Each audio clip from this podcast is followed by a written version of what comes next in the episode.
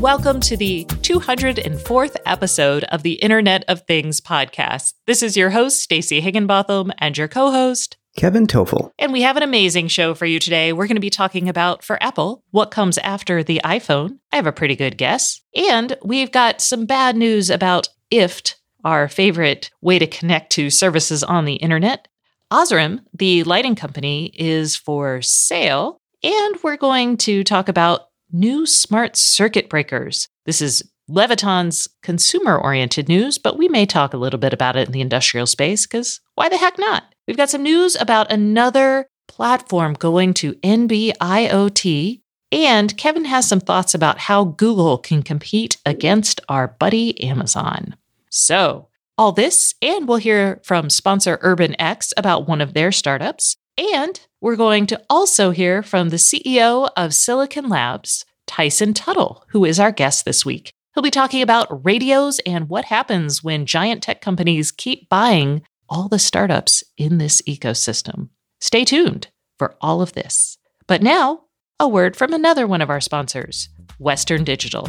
Western Digital builds data solutions that enable the world to solve its biggest challenges safer cities, smarter vehicles, a faster Internet of Things. So join Western Digital at Embedded World 2019 as they showcase their open source technology roadmap, demonstrate their industrial and edge solutions, and unveil the newest addition to their portfolio. Woo! Find out more at westerndigital.com. Okay, Kevin, let's get this started with Apple. Yay. Some, some exciting news that's been kind of dribbling out over the last, well, if we look long term, it's been dribbling out for a while. But in the last week or so, we saw a couple of news announcements. One was that Sam Jadallah, who was actually the founder of the Otto Smart Lock, I don't know if you guys remember, I definitely talked to Sam about this. It was a $700 connected lock that came out oh, maybe a year, two years ago. It was hugely expensive, very pretty, very substantial, but doomed. And then, so he's gone to work at Apple now in their home division.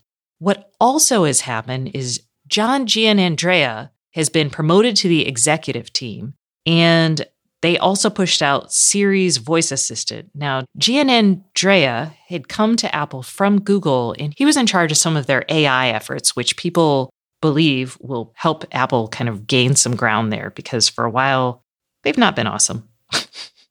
Giannandrea was at Google doing machine learning, and now he's Apple's SVP of machine learning and AI strategy. He reports directly to Tim Cook. That was a change that happened. And so basically, what we're seeing is the elevation at Apple of AI and machine learning to be a more critical topic. Which is much later than its competitors, I would say.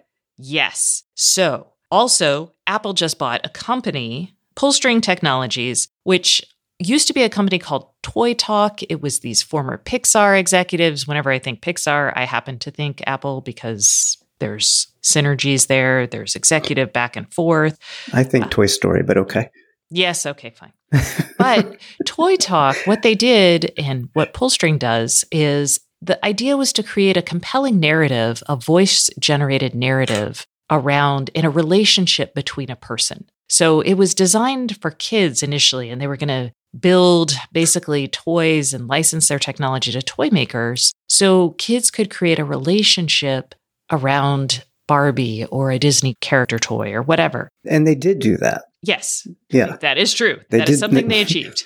Right. That Hello Barbie doll is, you know, powered by the pull string technology. So, with all this, everyone's like, oh, Apple's moving beyond the iPhone, which makes sense. Here's what I think is going to happen I think Apple's moving beyond the iPhone into healthcare. And there's mm-hmm. a couple reasons I think this. One, Apple has said, Tim Cook has said that healthcare will be the biggest thing that Apple has to offer humanity. But Apple has bought a succession of companies that give medical quality data. You see it with the Apple Watch. And since Apple was never really awesome at the cloud, and creating services, I think this is an area where it can take things that were a weakness and turn them into a strength.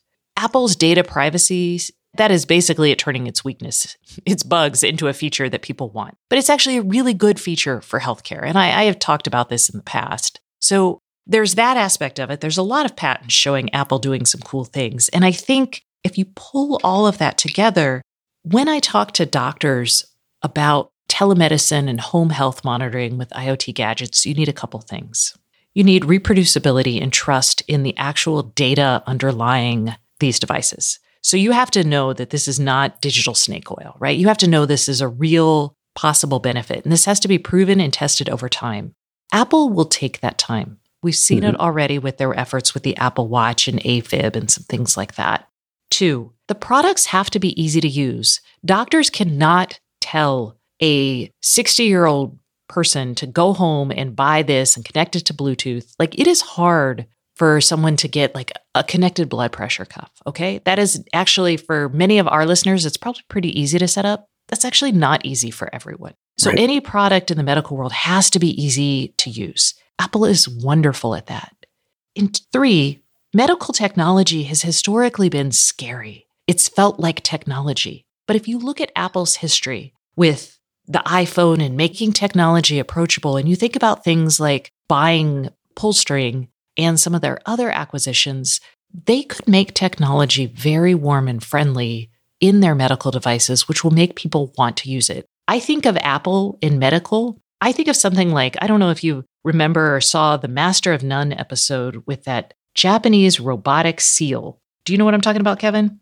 I didn't see it. No. Sorry. okay. The seal is called Paro. It's a therapeutic baby robot seal for old people. And it hmm. was so funny because, you know, in the show, he's like, what the heck is this thing? Ah. And then by the end, he's like, I love it. I love it. but I see Apple being able to do something, not necessarily a robotic baby seal that old people love, but being able to create a product that is imbued with technology that people want to hold, want to sleep with, want to bring into their everyday lives and have it like gather this data and make sense of it. Or it's actually invisible to the user, meaning the ECG in the watch that you never see, right. or in AirPod 2 headphones that we expect later this year to have health sensors and such that you would never know. Exactly. So I think, and Here's the other reason I think this has happened. This is a good place for Apple to go. Medical technology, not just stupid wellness technology like me and my Fitbit, which I love, but that's not essential, right? Apple goes after essential technologies. And if you think about music, music was an essential technology that drove, you know, the creation of the iPod and then was filtered into the iPhone. iTunes was a huge moneymaker for Apple. They recognize what's essential. And honestly, the way that I love them, but the way that voice services in the home, the digital speakers are playing out, they feel still more like a gimmick than something essential. So I mm-hmm. understand mm-hmm. why Apple may have been like, I feel like almost like, hey, what if they just like tossed the HomePod out there as part of their music effort and was like, eh, yeah. You know, throw that out there to make Wall Street happy. We've got a digital speaker. I don't care. While they focus on something that's real, it is actually going mm-hmm. to be essential. Healthcare is a huge industry. So I agree with everything you said, but I actually want to expand upon one early point where you said they were turning a weakness into a strength, which I agree with. But there's another weakness here that they're leveraging even more.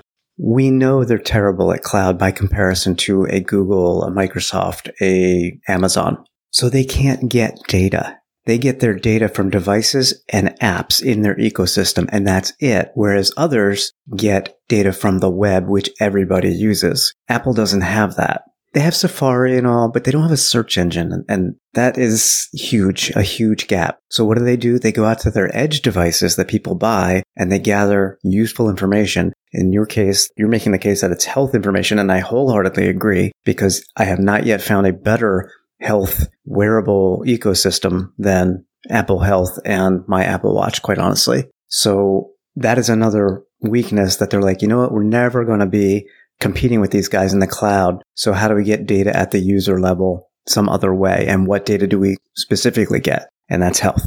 Yes. So I agree with you 100%. So that's where I think if we look at like, hey, what's Apple doing after the iPhone? I think it will be some sort of consumer oriented medical grade device that helps doctors and loved ones take care of people in the home. Or enhance your health. And I say that because there's every possibility that Apple could come out with its own quote unquote hearing aid with AirPods, wireless hearing aid that maybe it's a true hearing aid or maybe it's a personal sound amplifier system, which is non FDA approved. And it's affordable. It works. It's quote unquote magical and they enhance somebody's life by doing that. Yes. So that's where that's where that's going, I think. I agree. Feel free to argue with us whenever you want. All right. So moving on to something that we'll see where this goes. Linden Tibbets, who is the CEO and co-founder of IFTTT.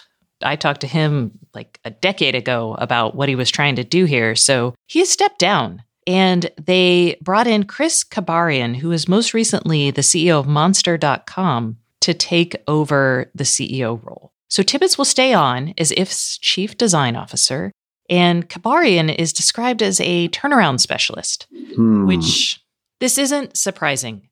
It has been really like Linden started IFTTT with a wonderful vision. His vision was to basically create a way to interact with digital objects the same way we would interact with physical ones. So his example to me was, you know, if you have a coffee cup on your desk, you can use it as a coffee cup, you can use it as a pencil holder, you can use it as a paperweight. But in the physical world, you see something and you have all these ideas for how you can manipulate it and use it. His idea was to create a platform that allowed you to do that in the digital world. So you could take something that was intended for something else and adapt it to your means. I loved this idea.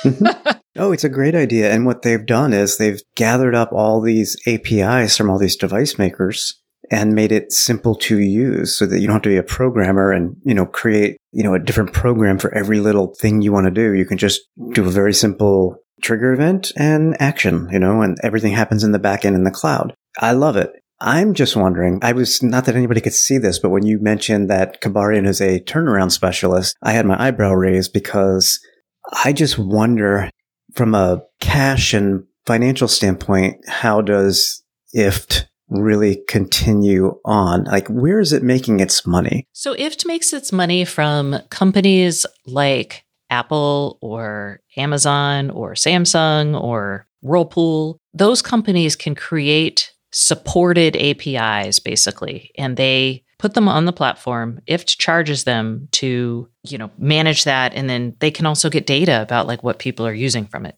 But it's been pretty hard. And like, I don't know if you'll remember this, but when Chamberlain, the creator of the MyQ garage door opener, announced their IFTTT channel, they actually said they would charge people a dollar for it. Right. Um, Dollar a reason- month. Yep. Yeah, a dollar a month for it. And one of the reasons was, you know, IFTTT's charging them.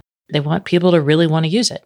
You know, people were upset, but Yeah, understandably so, because they're so used to just using IFTTT for free, number one. Number two, so it seems like a pay to be included kind of service. And by pay, I mean the hardware makers. You know, at some point, what if they start pulling out and providing their own, you know, apps and services and so on? And many of them do. That I just worry. I just don't. I love IFTTT, but from a business perspective, I just question how they will make money. I just question that yeah, well, in the long term. Anyway. I think they have a decent revenue strategy. I just think it's hard to get users and people to pay for it.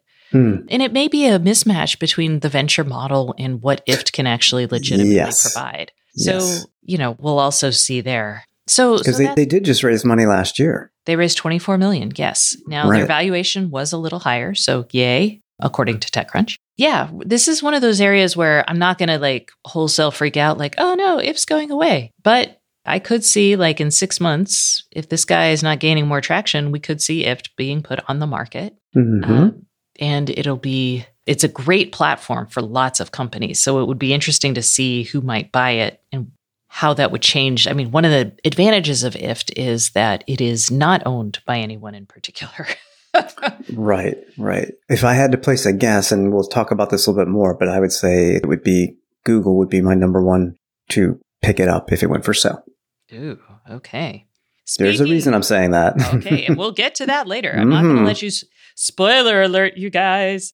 Okay, so let's talk about somebody else that's for sale, Osram, which you guys may not know, but they are a lighting company. They make LEDs. I know them because some of my lights are Osram. Yes, they have the Lightify platform, is what their platform was. This has been, you know, in the light bulb world, the light bulb world, we've seen a lot of spin outs, acquisitions. It's a tough market because the LED shift suddenly turns something that, you know, you might buy multiple light bulbs per year and now you're going to replace them with LEDs and not buy any more. And the lighting guys were like, wait a second, this technology needs us to switch our business model. So everyone was like, services.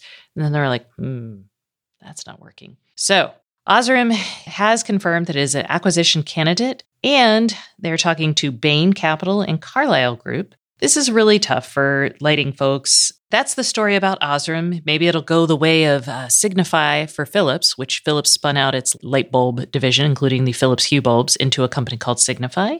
GE had spun out their lighting division. So who knows? We'll see what happens. And oh, yeah, LIFX was just acquired by Buddy Platform, which is a smart home system. Ah! So crazy times for lighting. We'll see what happens. Alrighty, let's talk about this story. A couple weeks ago, Nest basically said, hey, you can now use Google Assistant on your Nest Secure system, and specifically the Nest Guard platform. You have to opt in because you're going to activate a microphone on this particular device. Wait, it has a microphone? What? I know. so that's kind of how the world felt about this.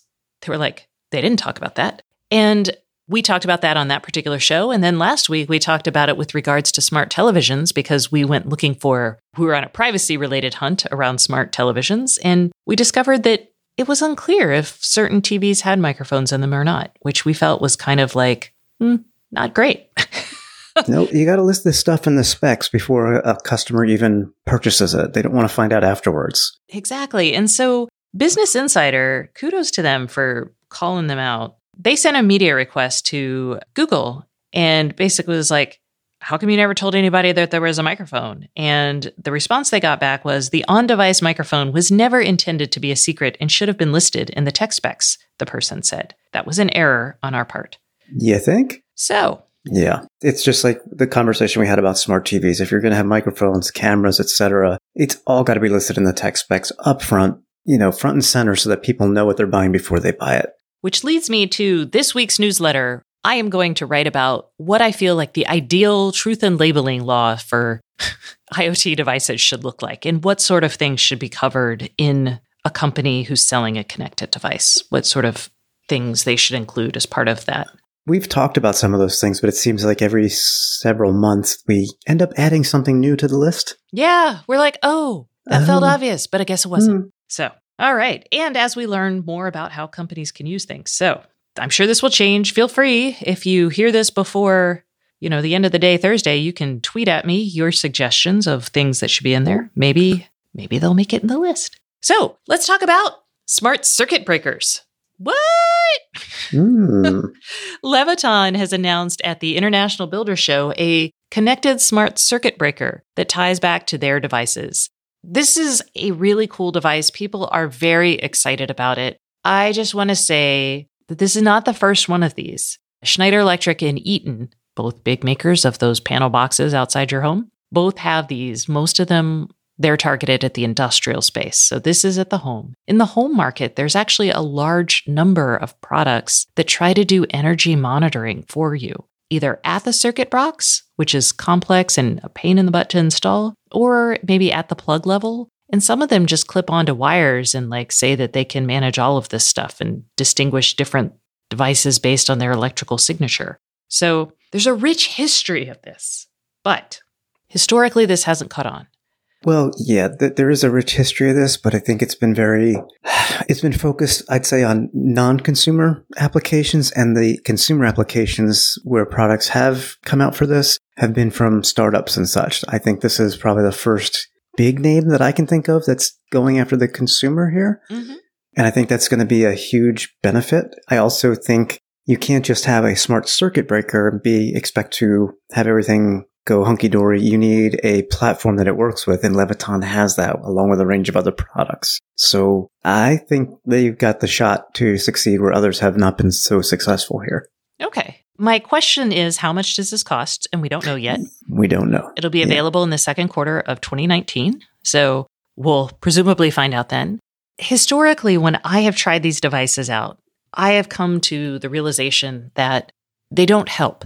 I was going to say, what do you really get out of it other than some cool data? So you get this awesome data and you're like, hot diggity. And there are some low hanging pieces of fruit, right? So you may see a space heater that you're like, holy crap, it is way cheaper to, you know, heat my entire house than using this energy guzzling space heater. So there may be things like that. But after you switch all your light bulbs out to LEDs, after you eliminate the space heater, you're left with things that are hard yeah, I already rid of. knew. Yeah, like Yeah. your hot water heater.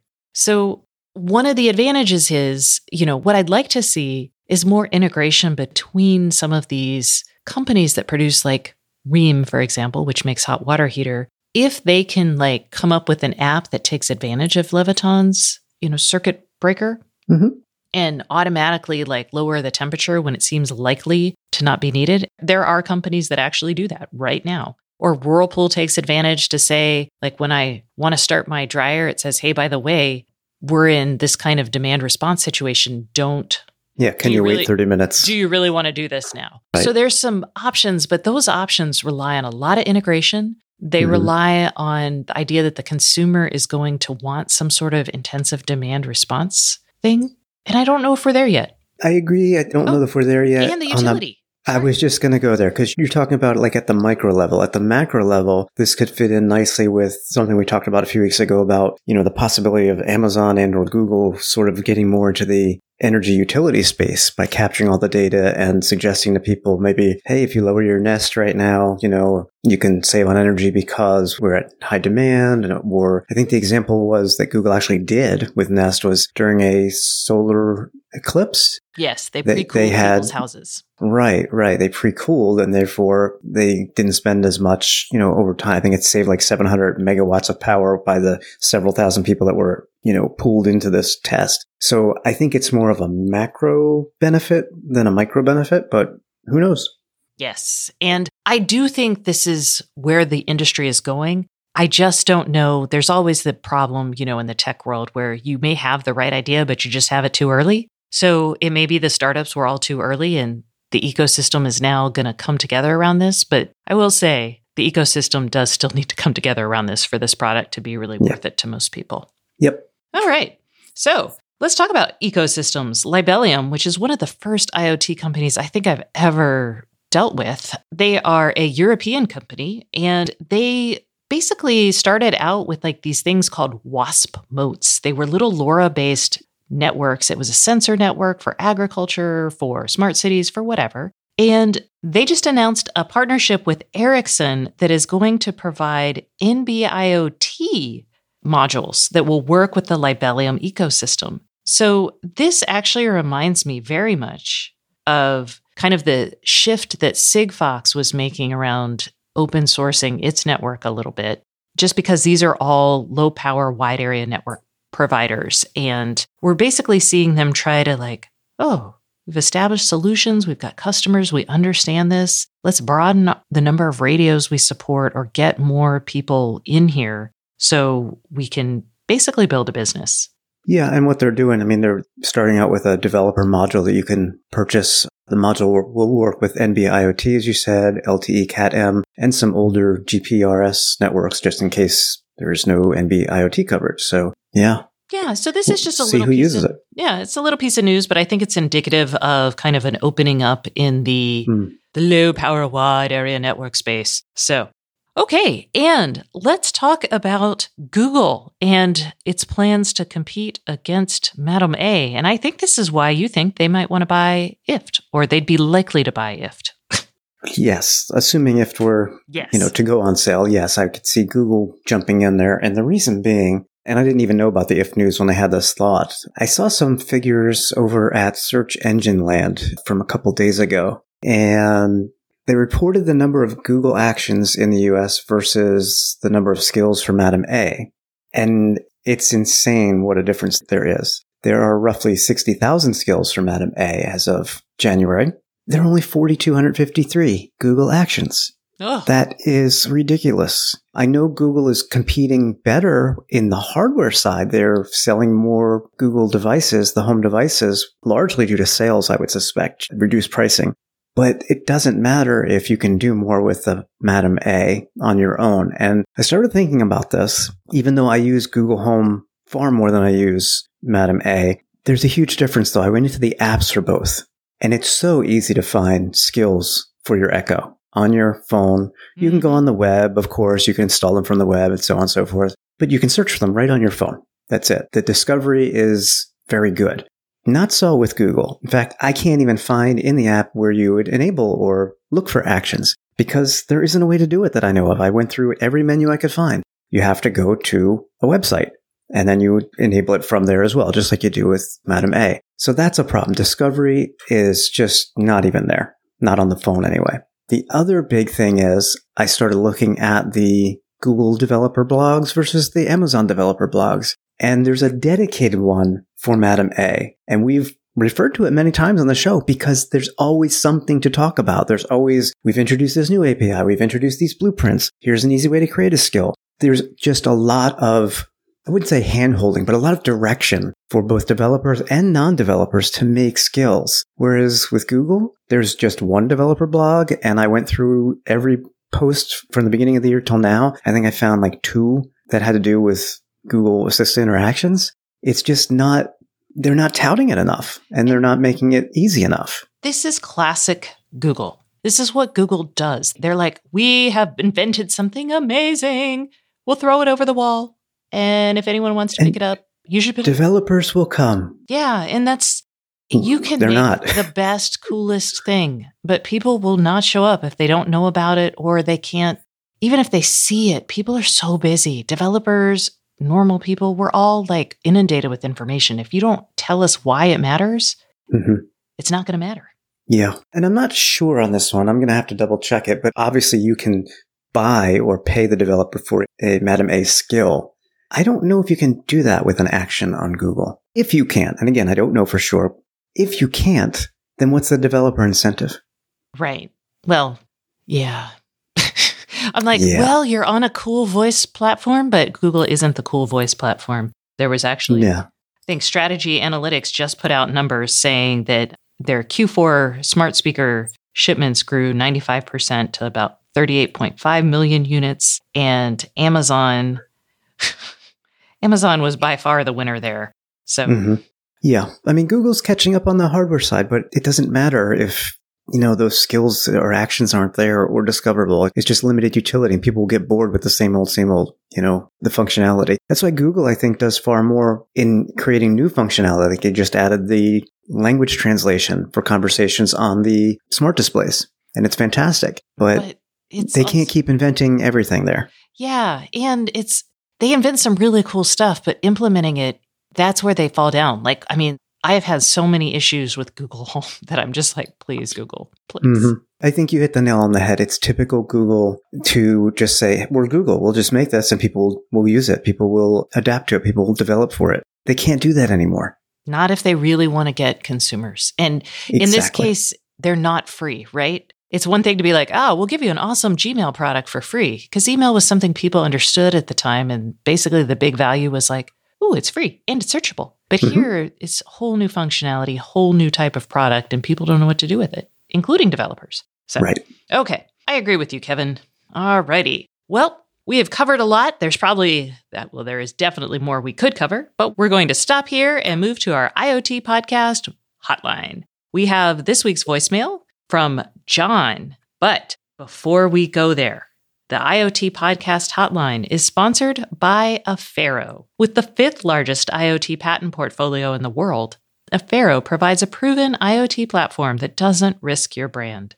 Afero customers have experienced as much as an 80% reduction in time to market and 10x higher activation rates. Learn more at afero.io. If you want to be entered to win a Wemo dimmer switch, that's this month's prize, or you just have a question and want us to answer it, give us a call on the hotline at 512 623 7424 because we will both enter you to win that dimmer and we might answer your question. So let's go to this week's voicemail from John. Hey guys, this is John in upstate South Carolina. I love the show, a longtime listener. I have an issue at the house. I have a wheelchair dependent wife, and I have lots of smart things. We're Amazon Alexa, we have uh, Smart Things Hub, Wink Hub, Hook Hub, Insteon Hub. But I need a panic button, an IoT panic button, uh, something that I can program to put them around the house. And if she has an issue, if she has a fall or something, she can hit the button and it will alert. Prefer to send either a text or an email to a user configurable list. I can DIY if you guys have some suggestions, but I've had a hard time finding anything that's not tied to a contract. Hope you can help. Thanks for the show. Keep it up. Bye bye. Wow, John, your home sounds like my home. A lot of hubs, lots of hubs. So we've got options for you. But my favorite option, and probably the easiest one to implement, is going to be from SmartThings. And provided it stays up, which it's gotten much better than it had been historically, this should be good for you because you can buy a little, you can basically do this with a Zigbee or Z Wave button. And what you're going to do is you would use the smart apps in Smart Things. And under safety and security, you're going to find a notify me when blah. You click through that, you're going to click button, pick your button. First thing you want to do is hook your button into the Smart Things platform so it shows up. And then you have the buttons. And this button's only $15, so you could have these all around the house if you, you know, without spending a ton of money. Who makes your button, Kevin? Samsung does. Okay, Samsung Smart Things button. This is in your home. This is not outside your home. They do actually have a Smart Things button that's cellular powered. Samsung also makes that for outside the home if that's something you're into. But inside the home, you can just do this. It will send you a notification and or a text. Now, you mentioned sending it to a list of people. There's no function to basically send it to you and then 2 minutes later send it to someone else, et cetera, et cetera. If you want to do that, you have to create basically six rules with different phone numbers for each. So, same button press will then shoot out six different messages. Right. There might be a way to, if like if you're into programming, there might be a way to create a custom notification method. Smart Things we, does we, do that. I mean, they yeah, will allow you to do that. Absolutely. They are very open when it comes to creating your own device handlers and so on. So that's good. If that's not something that you want to do, totally understand. I have seen some scripts that people put together to do something very similar to what you're asking. So it's definitely possible if you want to invest the time. They do have, they call it the pushover app. So that would actually send notifications to like your devices if you want to go that route, like you spend all day on a computer or something like that, and you want it just to pop up while you're hanging out in your Chrome browser or something. Right. Yeah. Pushover is an API service that will basically turn something into a what looks like a native notification, just like when an app sends you a notification on your phone instead of an email or text. It's that kind of notification we're talking about. So that's possible. And that's very customizable. Again, you might need to do a little bit of programming, but I looked at it and we're talking maybe 10 lines of code and you could probably have some rules that say after two minutes, you know, ping this person via a notification, then this person another two minutes later. That kind of gets out of the simple solution, but you know, it's doable. So that is our recommendation for you. You could also do something via IFTTT, but we didn't like it because of latency and reliability issues. Right. So that's why we went with what we went with. Plus, cost wise, you know, you could pop these buttons all over the place. So there you go. Yeah. All 15 right. bucks. 15 bucks. You can have a button in every room and maybe multiples in every room. So, yay. All right. Well, John, thank you so much for calling us. And you are now entered to win the Wemo Dimmer Switch. Once again, if you guys want to be entered to win or you have a question, give us a call at 512 623 7424. And now, stay tuned for our guest, Tyson Tuttle, who is the CEO of Silicon Labs. It's a chip firm that does all the radios that you know and love inside your home, and even some others you may not know about.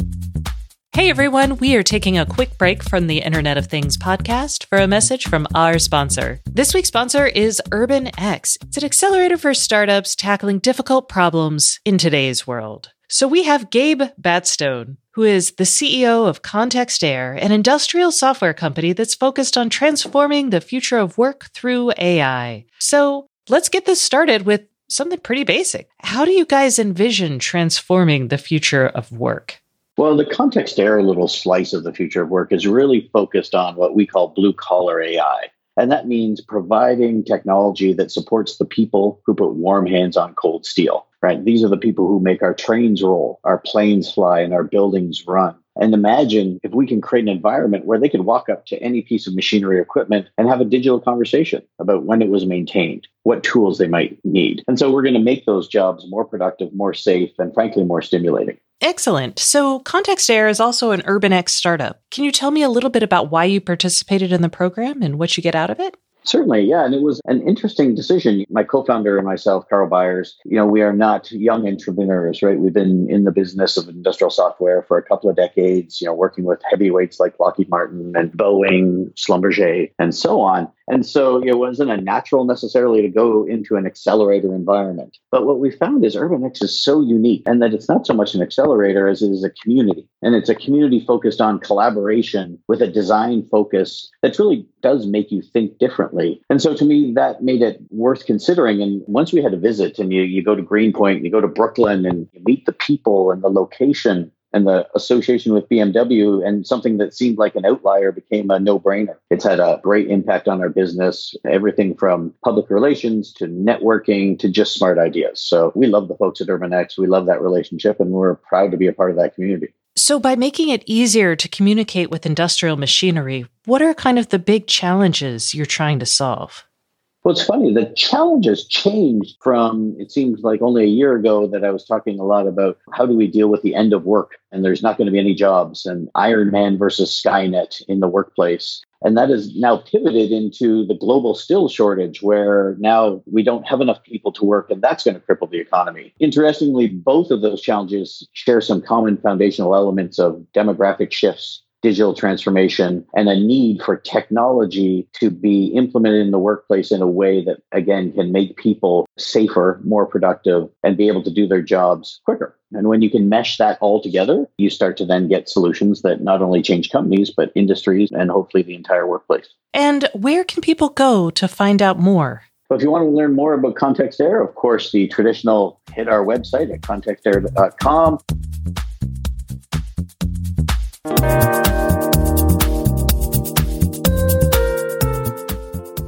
Hey everyone, welcome back to the Internet of Things podcast. This is your host, Stacey Higginbotham, and today's guest is Tyson Tuttle, who is the CEO of Silicon Labs. It's a chip company here in Austin. They do all our favorite networks on the show Z Wave, Zigbee, Wi Fi, Bluetooth.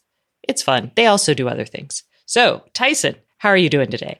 Doing great. I really appreciate you for having me on, and I'm excited to talk about all the stuff going on in IoT. Awesome. Before we go on, though, I know you guys don't do just radios. What else do you make?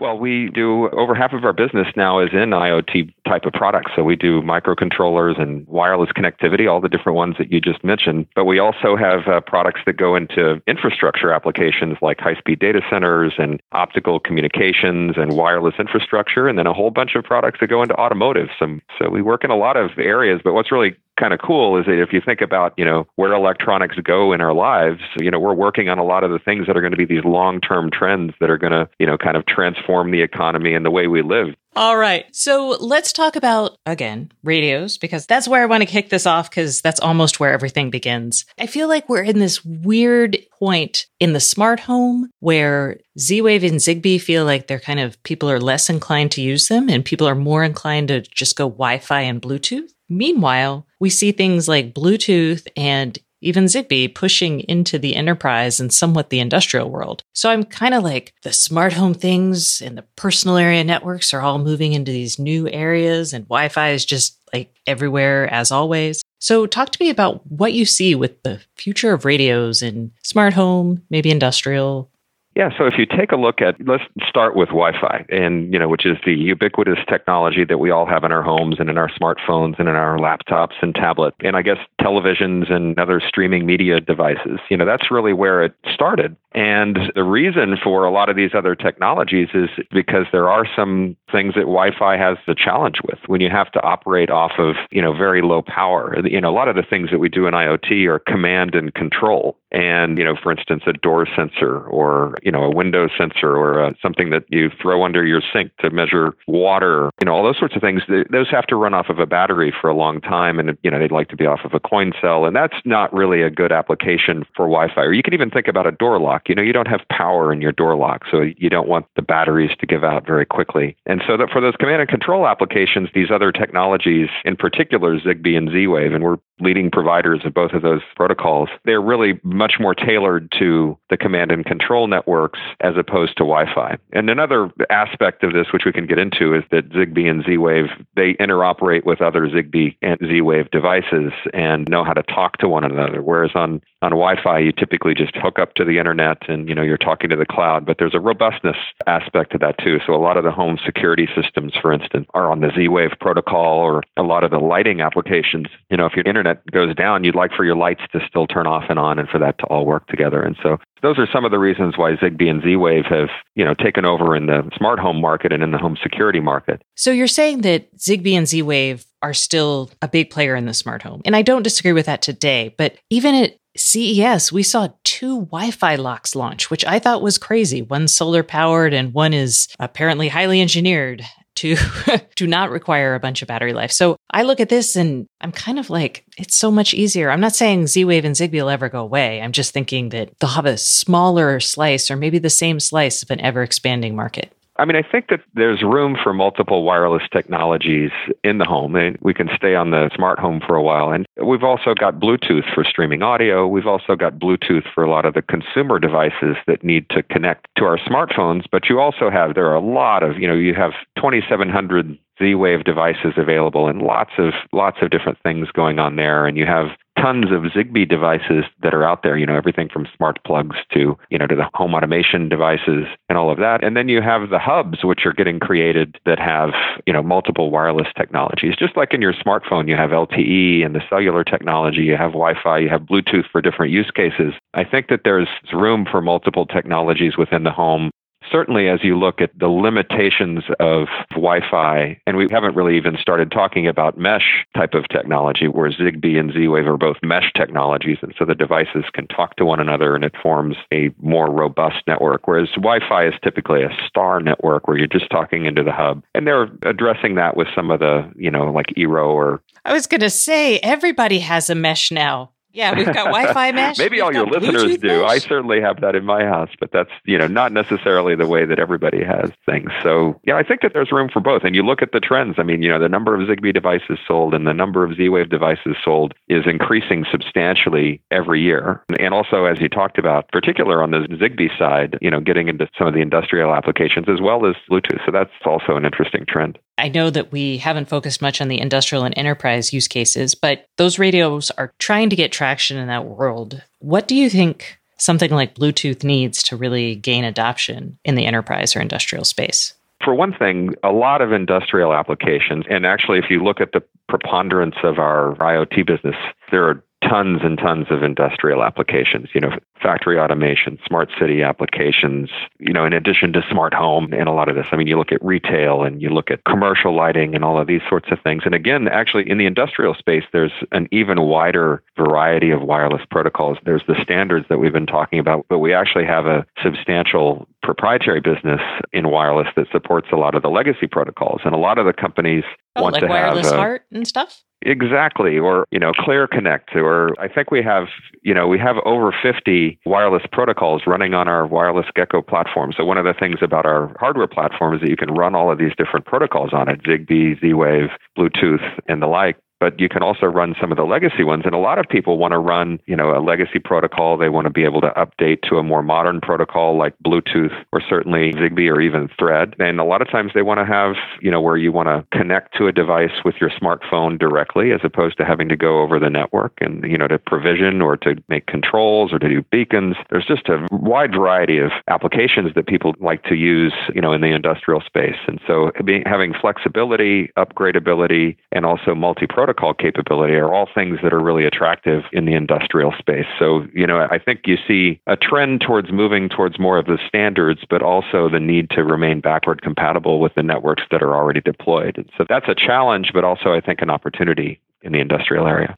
Last week, I wrote about Bluetooth because I think there's a lot of change happening with that standard. It's gone from controlling my speaker with my smartphone or headphones, and now it's just trying to be everywhere to everything to all people. Talk to me about where you see Bluetooth going and how that's kind of happened. Yeah, I mean, we're definitely seeing strong demand for Bluetooth, you know, BLE, and then the emergence of the Bluetooth mesh technology. And it's in a wide range of applications, you know, from smart home, including the voice assistants. You've got residential lighting, connected toys, home automation devices and controllers. You know, smart locks are a good example, you know, where you can unlock and authenticate and home appliances, you know, coffee makers and, and robotic devices. And, you know, you're seeing a proliferation of Bluetooth in a lot of these different applications. And then you also see a lot going on in the China market. We just announced, you know, with Xiaomi, which is kind of the Apple of China. They have, you know, a great ecosystem with the Mi ecosystem. They're selling scooters in the US, but they sell thousands of different devices in China. They're working on Bluetooth mesh. And so we've partnered with them and are one of the first companies with a Bluetooth mesh stack that people can pick up and play with and design products for. So a lot of different things going on in the Bluetooth market. Okay. And you guys would be familiar with Xiaomi because the camera, the Wyze camera, the $20 one that I know 1.5 million of you guys have bought, that is actually looks just like Xiaomi's camera. So there you go.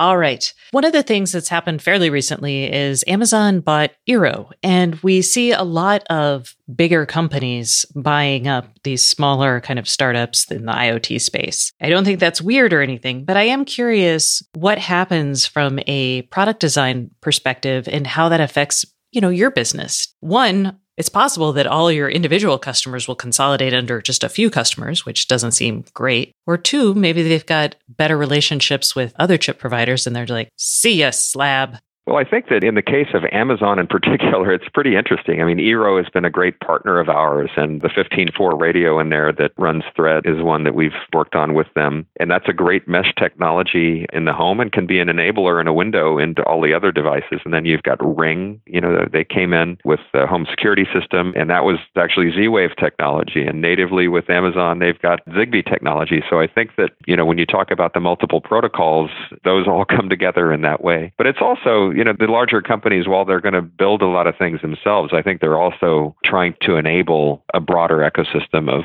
providers and really streamline the interface for people in the home, you know, whether it's a voice interface or getting devices to work together or to provide the gateways and to do levels of integration that any individual company might not make. So I think that it actually opens up opportunity, not just for us to provide silicon into those applications, but actually it will accelerate the adoption of these IoT technologies and make them more accessible for people. So, in your position, I feel like you are just right there where you can see what's happening in IoT, the big trends that we should be thinking about going forward. I know probably a year ago, you and I talked about improving security on the chip side for IoT. And I know you guys are doing that with some second generation products. But, and we can talk about specifics around security, but I'm also curious what else are you guys seeing and thinking about designing in to next generation silicon?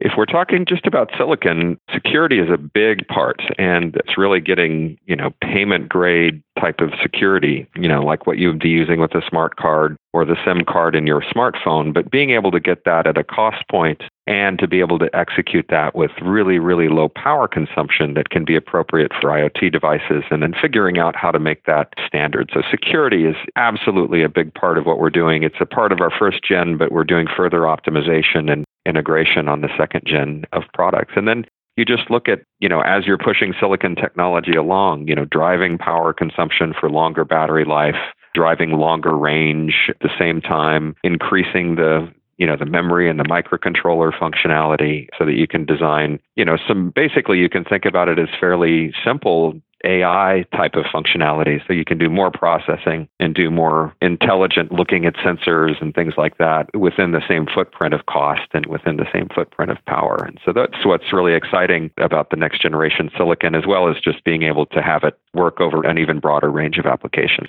How do you think the world would change or the technology industry would need to change if we actually wanted to build an Internet of Things that had more local control and maybe a lot less data going up to the cloud?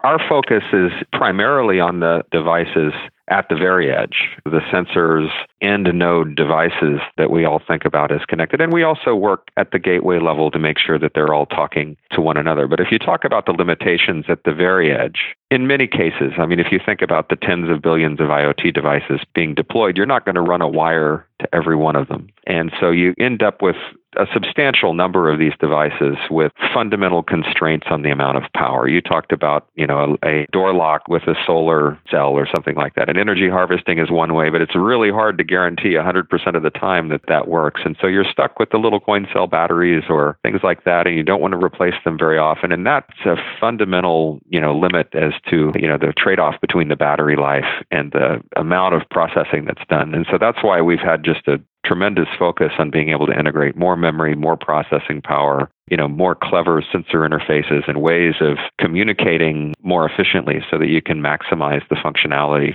within given energy footprint. So I think at the very, very edge, there's a lot of innovation going there. And, uh, you know, as well as innovating around use cases and the partitioning of the processing that's there and at the gateway and how much gets up to the cloud. So I think there's a huge amount of innovation. I think, you know, the wireless protocols also kind of play into that a little bit as to, you know, to the extent that they can become more spectrally efficient or you can drive, you know, further optimization of the power consumption at the wireless level, that that also opens up a little bit more opportunity as well. But the architecture, you know, within the data center and in the cloud has made huge strides. But as you push that further down, it starts to look a little bit different. All right. Well, Tyson, thank you so much for coming on the show today. All right. I really appreciate you taking the time to talk to us. It's exciting to see what's going on out there. That's it for this week. Thanks so much for listening. And remember, if you'd like more IoT news, sign up for my newsletter at staceyoniot.com. We'll see you next week.